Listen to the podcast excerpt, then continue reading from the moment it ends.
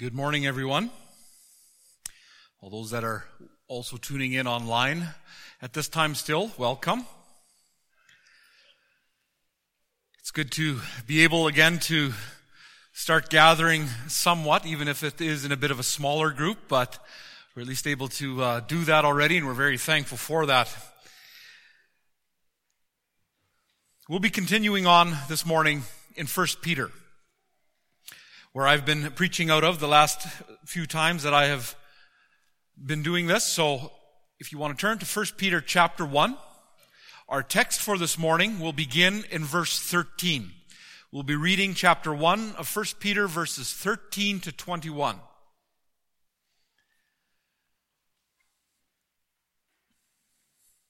So starting in verse 13. Therefore, preparing your mind for action and being sober minded, Set your hope fully on the grace that will be brought to you at the revelation of Jesus Christ. As obedient children, do not be conformed to the passions of your former ignorance. But as he who called you is holy, you also be holy in all your conduct. Since it is written, you shall be holy, for I am holy.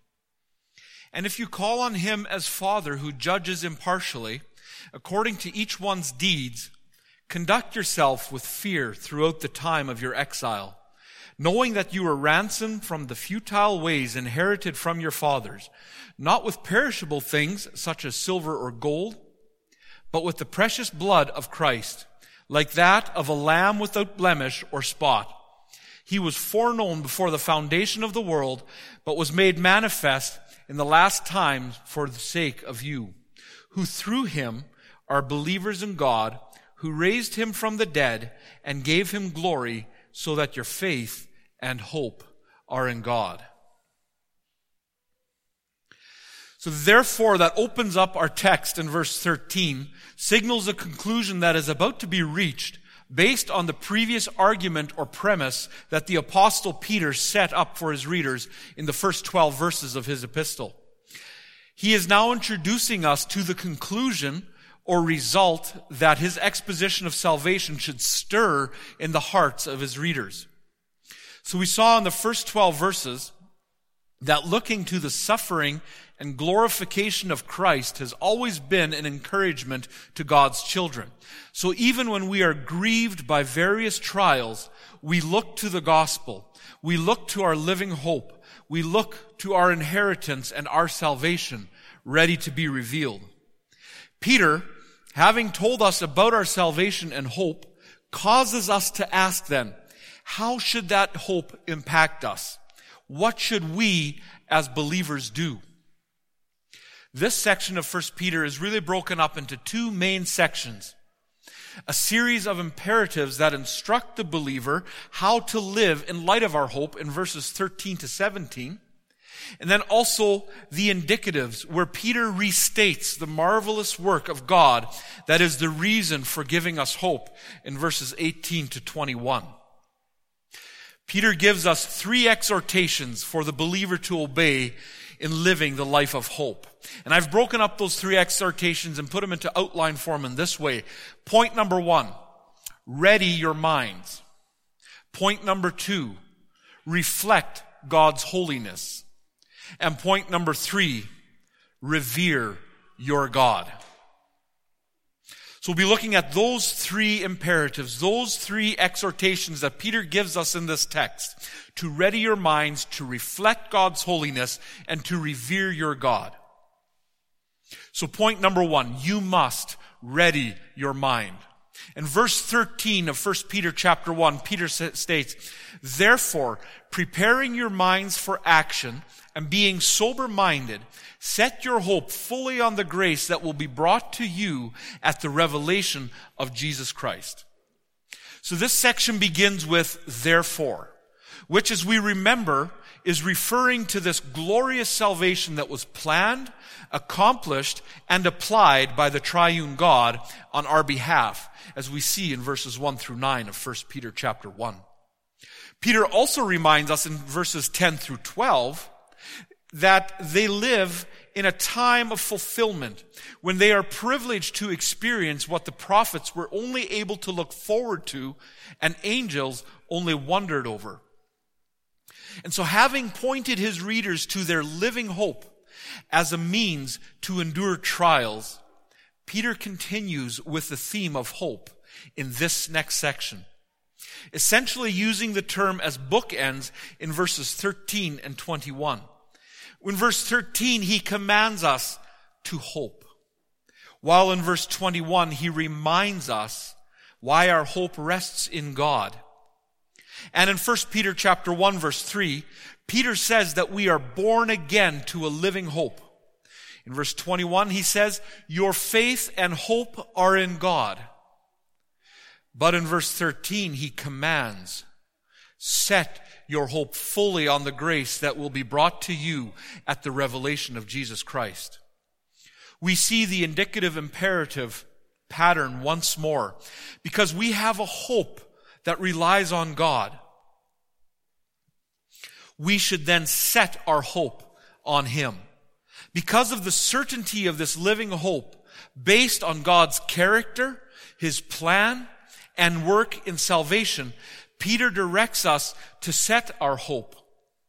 Set your hope, which is the main verb or action commanded in this verse. You are to set your hope. Therefore, fully on this certainty of our glorious salvation. How do we do this? Peter answers this question for us by giving us two commands. The first one, preparing your minds for action. And the second one, be sober minded. So looking at these two commands, let's see how Peter is instructing you to ready your minds. The word translated as prepare in the ESV literally means to bind up or to gird up. This verb is commonly referred to as the gathering up of garments, which were worn loose around the home in preparation for some activity.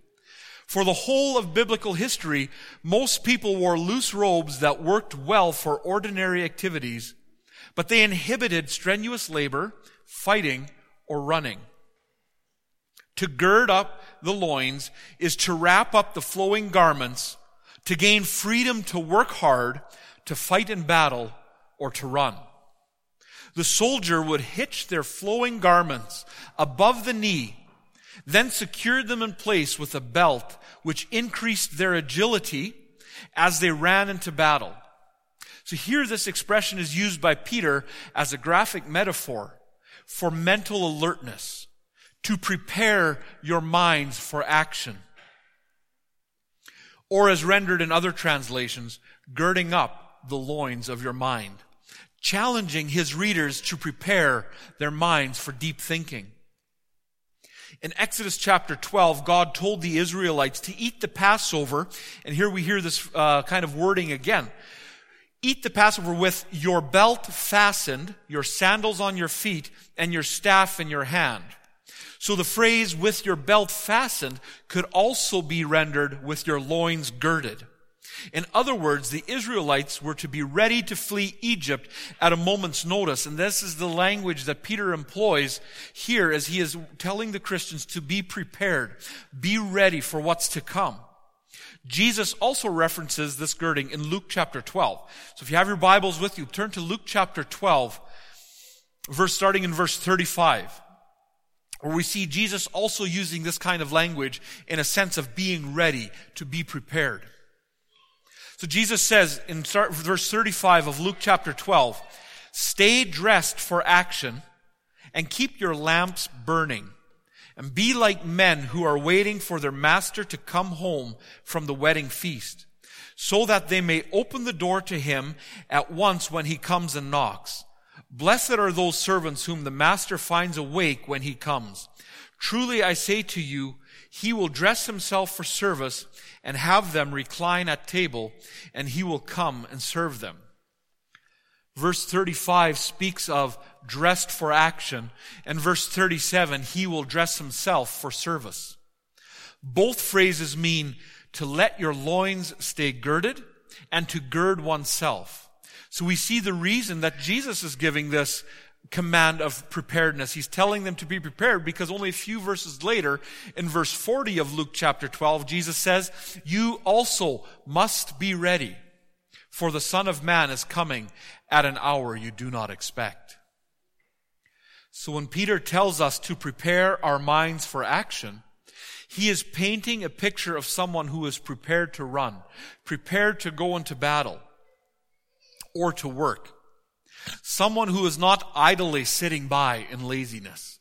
This person would have their robes gathered up and tucked into their belt, ready for action. He is telling us that to set our hope fully on the grace that will be brought to us at the revelation of Jesus Christ means to be mentally prepared and resolved. To set your hope requires renewed thinking. It requires disciplined thinking. In other words, we need to prepare ourselves by having a proper mindset with a mental resolve.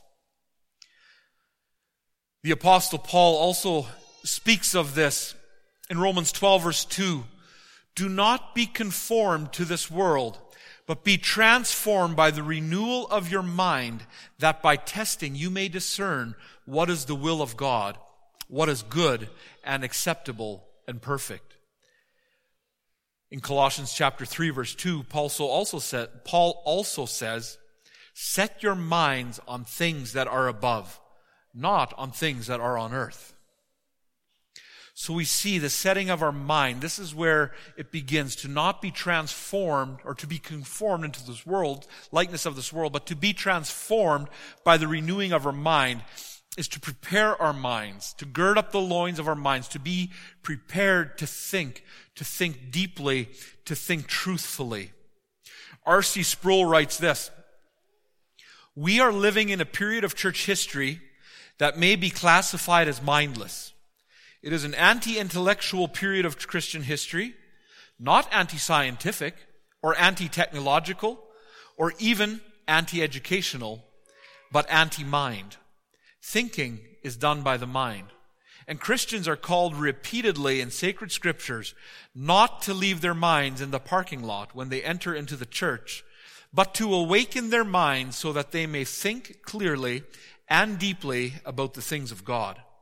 Some people say that God does not care about the mind, but only the heart, and that an emphasis on the mind leads to rationalism, and from there to modernism, to postmodernism, and all else that stands in antithesis to biblical Christianity.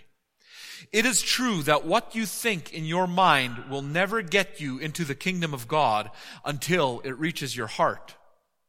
But we have been created by God in such a way that the pathway to the heart is through the mind. We cannot love with passion that which we know nothing about. The book that contains the sacred revelation of Almighty God, His Word, is addressed in the first instance to our minds. Therefore, the more we understand the truth about God, the more we will be gripped by it in our hearts and changed by it. End quote. So we are to prepare our minds. Prepare your minds for action. And Peter goes on, and be sober minded. So after he tells us in verse 13 to prepare your minds for action and be sober minded, this next command to be sober minded builds on the concept of preparation that he mentions in the first command to prepare your minds for action and be sober minded, it continues on. They're not separate, but it's a continuation of this concept. The word translated as sober minded usually means to be sober, balanced, or self controlled. Peter is telling his readers to be clear minded and reasonable. The opposite of being sober is drunkenness or a lack of self-control or discipline. Think about how drunkenness affects every aspect of our body. It clouds our judgments. It slows our reflexes. It causes us to say and do things we normally would not say or do. Peter is saying in this verse to prepare your minds and to be sober minded. It is our mind that controls our actions. It is our mind that controls our actions. So we are to set our hope fully on the promises of God and His salvation and worship at His altar alone. We are to be sober in our thinking, not drunk or preoccupied with the things of this world. Peter wants us to focus our full attention on Jesus through whom God has given us abundant grace.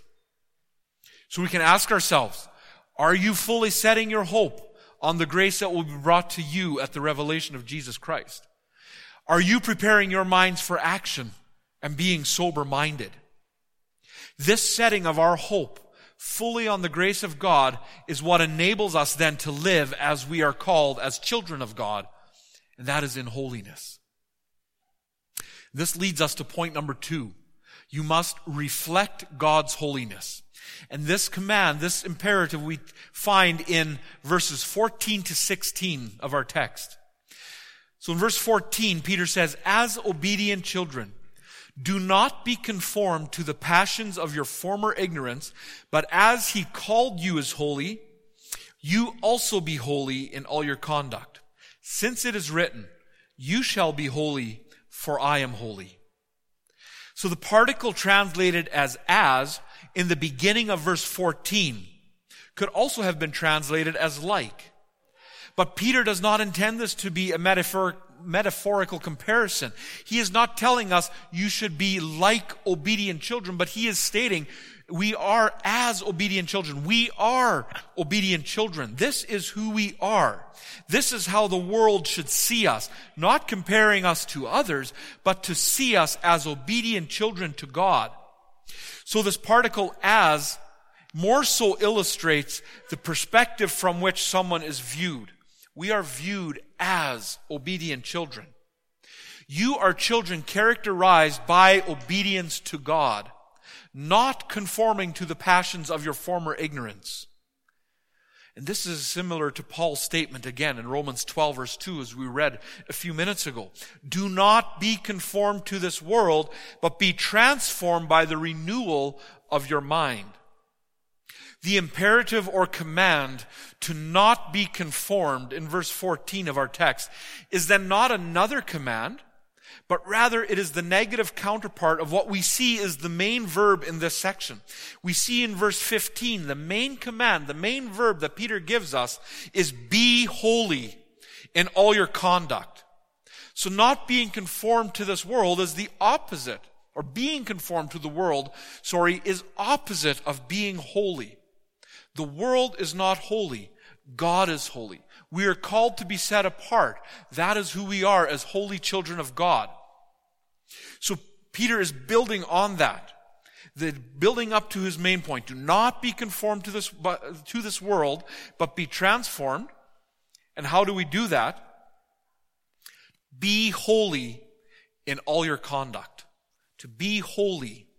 A mark of a true child of God is holiness a transformation away from the passions and desires of our former ignorance, which here reflects not only an intellectual problem, but also a moral problem.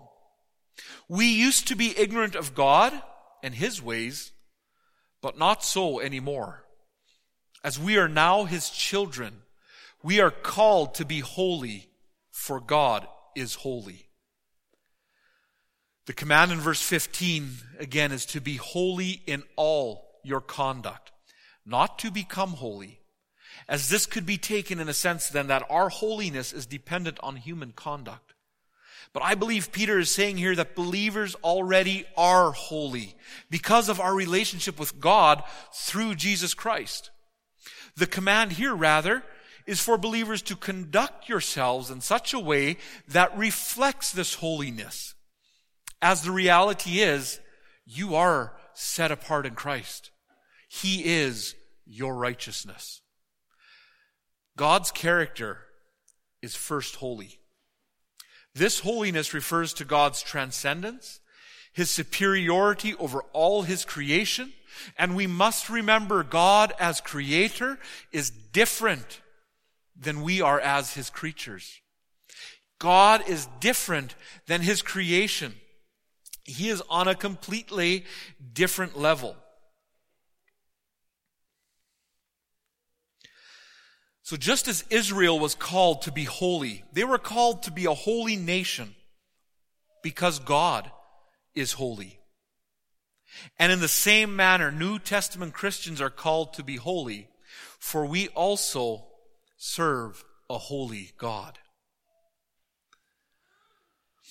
One commentator makes this observation. The concept of holiness in the Old Covenant related to those things which were consecrated or dedicated to God for His service. In this sense, when God declares Himself to be holy, He means that He is dedicated to Himself, to His own service. Everything He does is for His own name and glory. He alone is uniquely distinct from all else. He alone is an uncreated being he alone dwells in unapproachable light. Therefore, nothing common or unclean can come into his presence. Consequently, only those things or persons which are made clean and consecrated to God for his service, that is, made holy, can approach God's presence. End quote. God chose Israel for his special people. If you turn to Exodus chapter 19, we'll, we'll read a little bit in Exodus chapter 19, verses 3 to 6. And here we see how God chose Israel for his special people out of all the nations of the earth. He called them to be separate, to be different, to be holy. He would be their God. So in Exodus chapter 19, verses 3 to 6, we read, Thus you shall say to the house of Jacob and all, and tell the people of Israel, you yourselves have seen what I did to the Egyptians and how I bore you on eagle's wings and brought you to myself. Now therefore, if you will indeed obey my voice and keep my covenant, you shall be my treasured possession among all the peoples, for all the earth is mine, and you shall be to me a kingdom of priests and a holy nation. These are the words that you shall speak to the people of Israel. So we see God separated them from all the other nations of the earth to serve Him, to be set apart. He gave them a law that would distinguish them from all the surrounding nations and would show them that Israel served God alone. Their diet was different. Their clothing was different. Their relationships were different. Their worship was different. And likewise, how we as Christians conduct ourselves in this world as exiles in this foreign land reveals then to whom we also belong and who we serve. We are called to be holy, to be set apart, to be different. Just as God is different from the world, as believers and heirs of an inheritance that is imperishable, undefiled, and unfading, we too are to be different from the world in our conduct in our service and in our worship. If you are a child of God, you have been made holy. You have been set apart from this world as an elect exile to serve our Creator God, to reflect His holiness. We are to be devoted to God through holy conduct, service, and holy worship. This urges you to continually examine yourselves. Is there any area not dedicated to reflecting God's holiness? These are ways that we as believers can examine ourselves and seek to grow in holiness and to reflect God's character through that. And as we go further in our text into verse 17, we see the third imperative here, the third command and exhortation that Peter gives us. You must revere your God. You must revere your God. Verse 17 of chapter 1 says, And if you call on him as Father, who judges impartially, according to each one's deeds, conduct yourselves with fear throughout the time of your exile knowing that you were ransomed from the futile ways inherited from your forefathers, not with perishable things such as silver or gold, but with the precious blood of Christ, like that of a lamb without blemish or spot. He was foreknown before the foundation of the world, but was made manifest in the last times for the sake of you who through him are believers in God, who raised him from the dead and gave him glory so that your faith and hope are in God. So you must revere God. Conduct yourselves with fear throughout this time of exile. But Peter begins verse 17 with what is called a conditional clause. He begins with, if you call on him as Father who judges impartially, if you call on him, then conduct yourselves with fear. More specifically, the if is assumed here to be true. Think about it this way. If you are God's children, you will call on him as Father. And so in this way, it should cause the readers, this question, if, or this statement, if you call on him as Father, should cause the readers to ask themselves, do I call on him as Father? Am I a child of God? Yes, I am a child of God. Therefore, yes, I call on him as Father. So we see the statement, if you call on him as Father to the believer, having examined himself, it is a true statement. Yes, I call on him as Father. Then you also are exhorted to conduct yourselves with fear throughout your time of exile. Peter is combining two concepts here that we have a tendency to separate. God is both Father and Judge. He is not only one or the other. He is both Father and Judge. As Peter said, if you call on him as Father, who judges impartially according to each one's deeds, then conduct yourself in fear, with fear. We are privileged to call on God as our Father. We are. It is a privilege that we have as His children, but that does not exempt us from obedience. In fact, it does the exact opposite. Just as children are expected and commanded to obey your parents, we too are called to obey our Heavenly Father, who is also an impartial judge. Though your status as a child of God makes you exiles in this foreign land that you inhabit as strangers, you must retain an awe of the mighty and holy Creator God. C.E.B. Cranfield makes this observation. It is of God's infinite condescension that you are allowed to call him Father. You are not to presume on his goodness, but rather let it make you reverent and humble. He has not ceased to be the impartial judge of all men. The more truly, the more intimately we know him, the more awe and reverence we shall feel. End quote.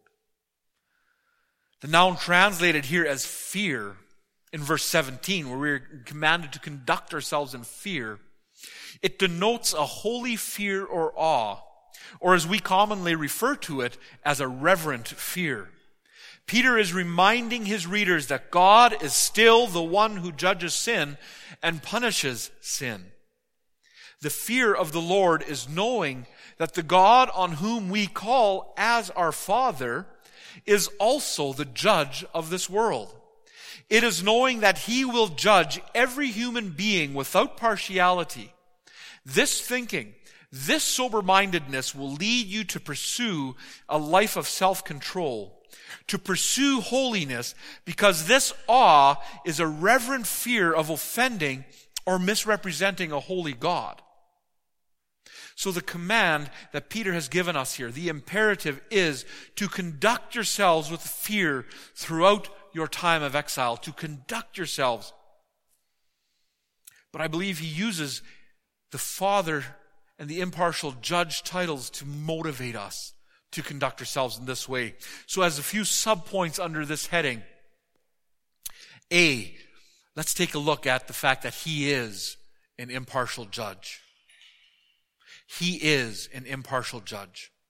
How does this motivate us to conduct ourselves with fear and holy living?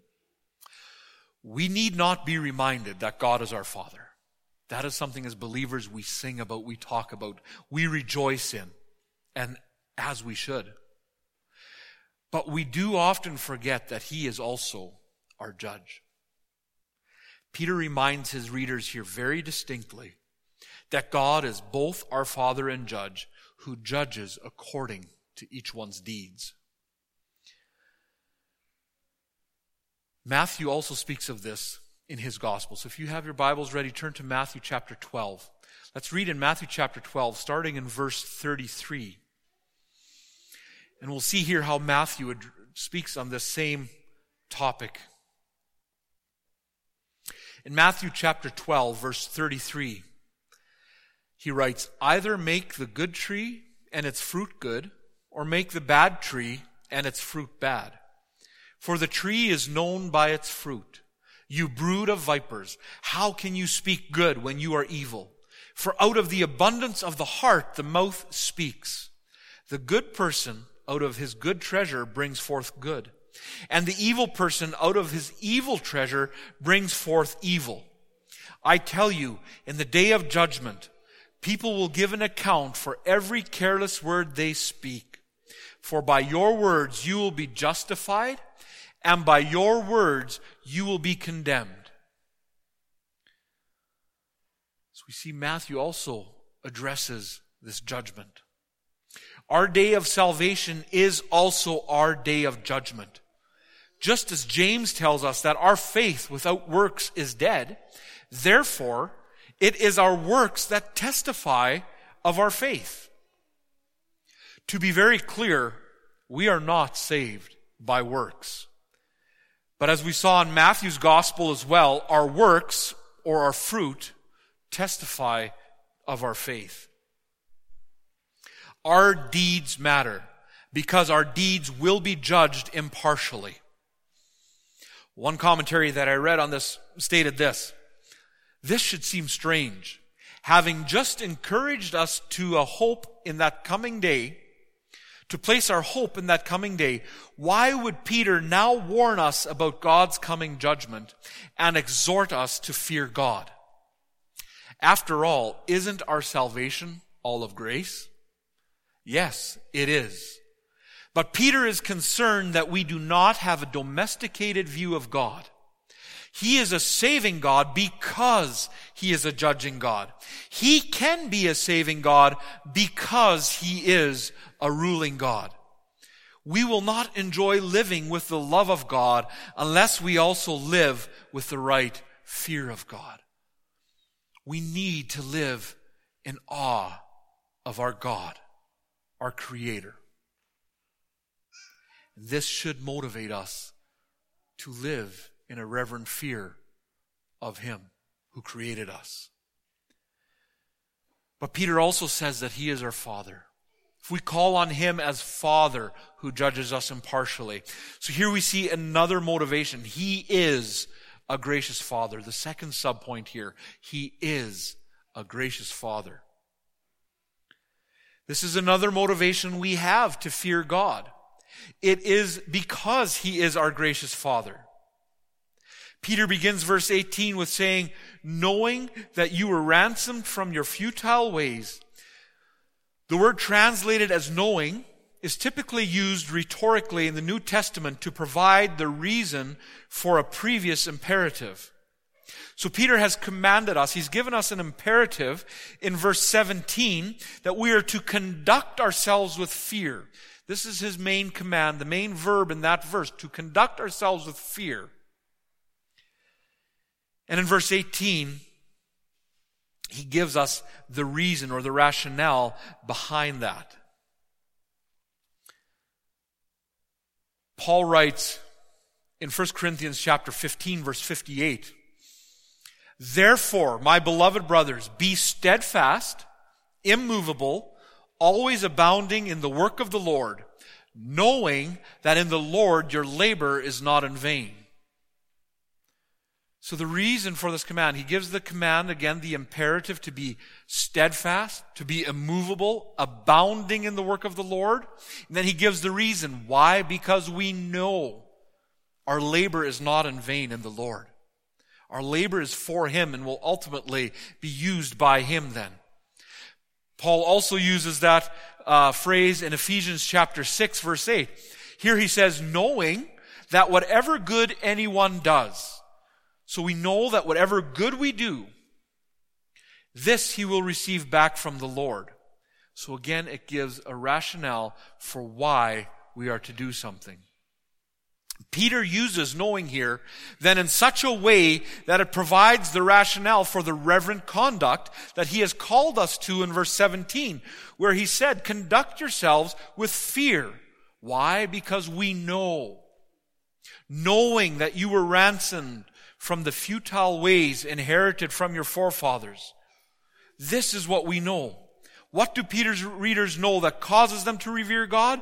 Exactly what we see. We live not only with future judgment in our sights, but also with God's past redemption steadily in our view. So we see God as a judge, but we see Him as our Savior. He has redeemed us.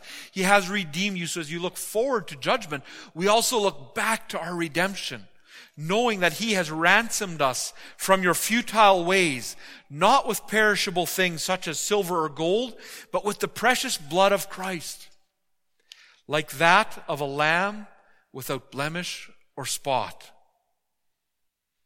Turn to Exodus chapter 12, and we'll see here how Peter uses this reference to the Passover he is referring back to the Passover, and as we'll read in Exodus chapter 12, verses 1 to 13, we'll see what he's speaking about in regards to being uh, ransomed by the precious blood of Christ, like a lamb without blemish or spot. So in Exodus chapter 12, starting in verse 1, the Lord said to Moses and Aaron in the land of Egypt, This month shall be for you the beginning of months. It shall be the first month of the year for you. Tell all the congregation of Israel that on the tenth day of this month, every man shall take a lamb according to their father's houses, a lamb for a household. And if the household is too small for a lamb, then he and his nearest neighbor shall take according to the number of persons. According to what each can eat, you shall make your count for the lamb. Your lamb shall be without blemish, a male, a year old. You may take it from the sheep or from the goats, and you shall keep it until the fourteenth day of this month. When the whole assembly of the congregation of Israel shall kill their lambs at twilight. Then they shall take some of the blood and put it on the two doorposts and on the lintel of the houses in which they eat it. They shall eat the flesh at night, roasted on the fire with an unleavened bread and bitter herbs. They shall eat it. Do not eat any of it raw or boiled in water, but roasted its head with its legs and its inner parts. And you shall let none of it remain until the morning. Anything that remains until the morning you shall burn. In this manner you shall eat it, with your belt fastened, your sandals on your feet, and your staff in your hand. And you shall eat it in haste. It is the Lord's Passover.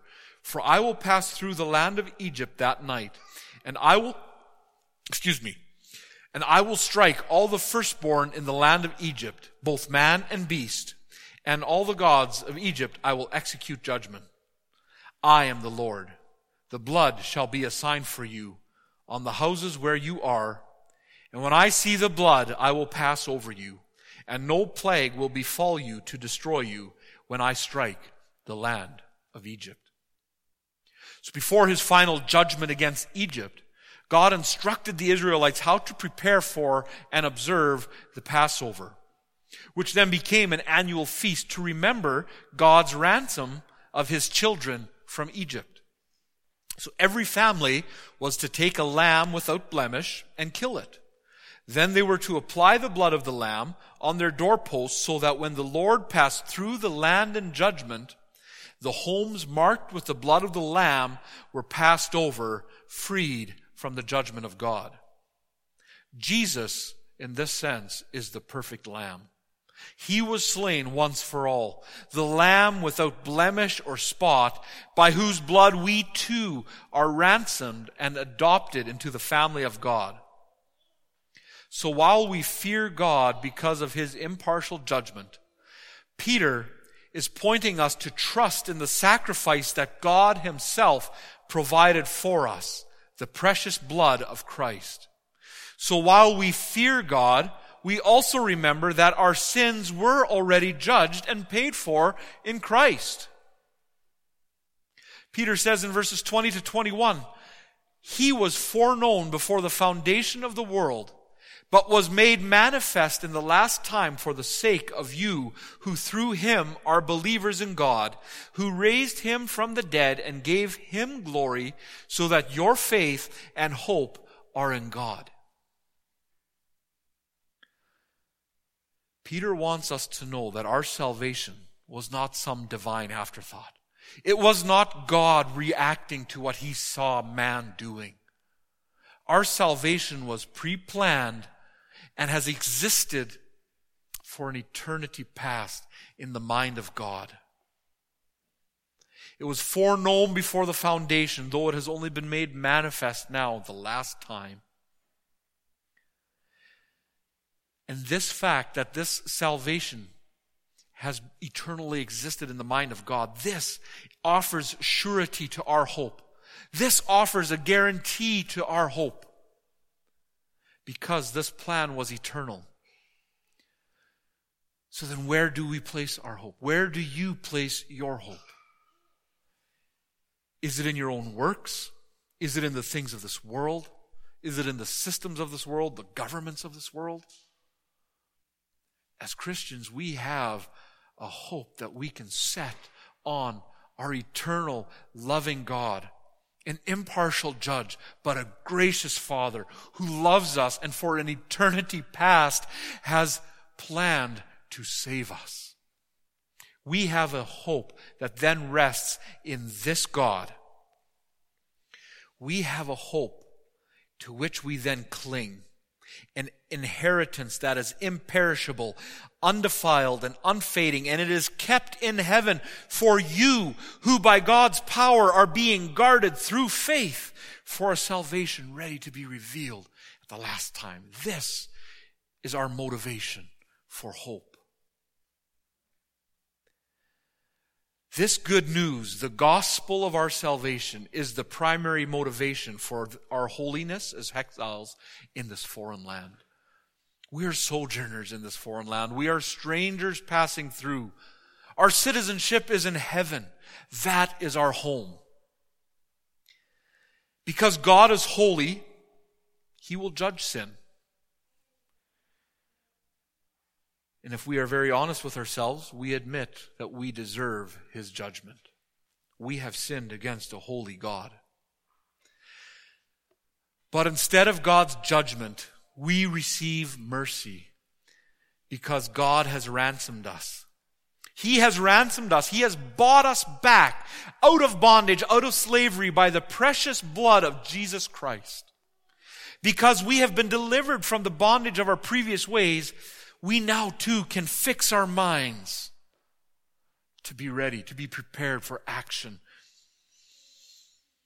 Because we have been delivered from our bondage, we can imitate God's holiness.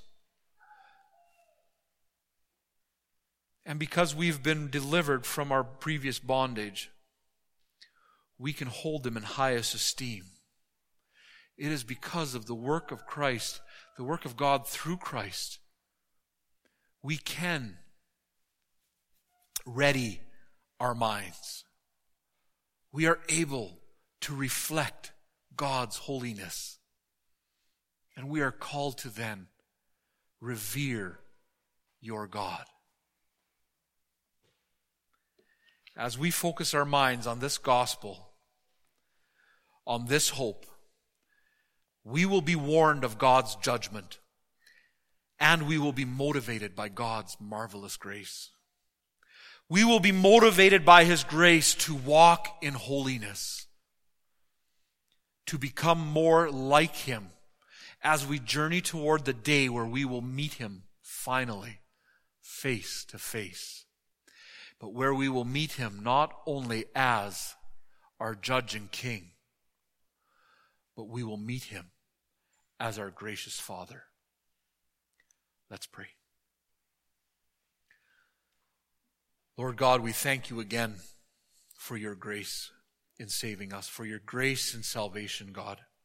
We thank you for your goodness, your mercy in that. That you in eternity past set forth a plan to perfectly save your children. Oh God, that you would help us to marvel in this, to be motivated towards good works, to be motivated to obedience in these things, God. Help us by the power of your Spirit working in us and the fact that we are your children, God. Help us to ready our minds, to be focused on your word, to prepare our minds to set our hope in you, God, to be sober minded and set our hope fully on the grace that is to be revealed in Jesus Christ. Help us, God, to reflect your holiness. Help us in all our conduct and ways, God, to be set apart from the world in our conduct, in our service, and in our worship, God. Help us to be different. And God, help us to revere you as our God, as our judge, as our king, as our Lord, and as our Father. Help us to fear you in a reverent fear, Lord, to be in awe of who you are, so that we might be transformed as we walk as children in this earth, Lord, as we are exiles and citizens of heaven, strangers in this land. Help us, God, through that way to walk in such a way that we are different, that we serve you, and that that would be evident in our deeds, in our fruit, and by our works, Lord. Help us to be obedient, loving children. In Jesus' name I pray. Amen.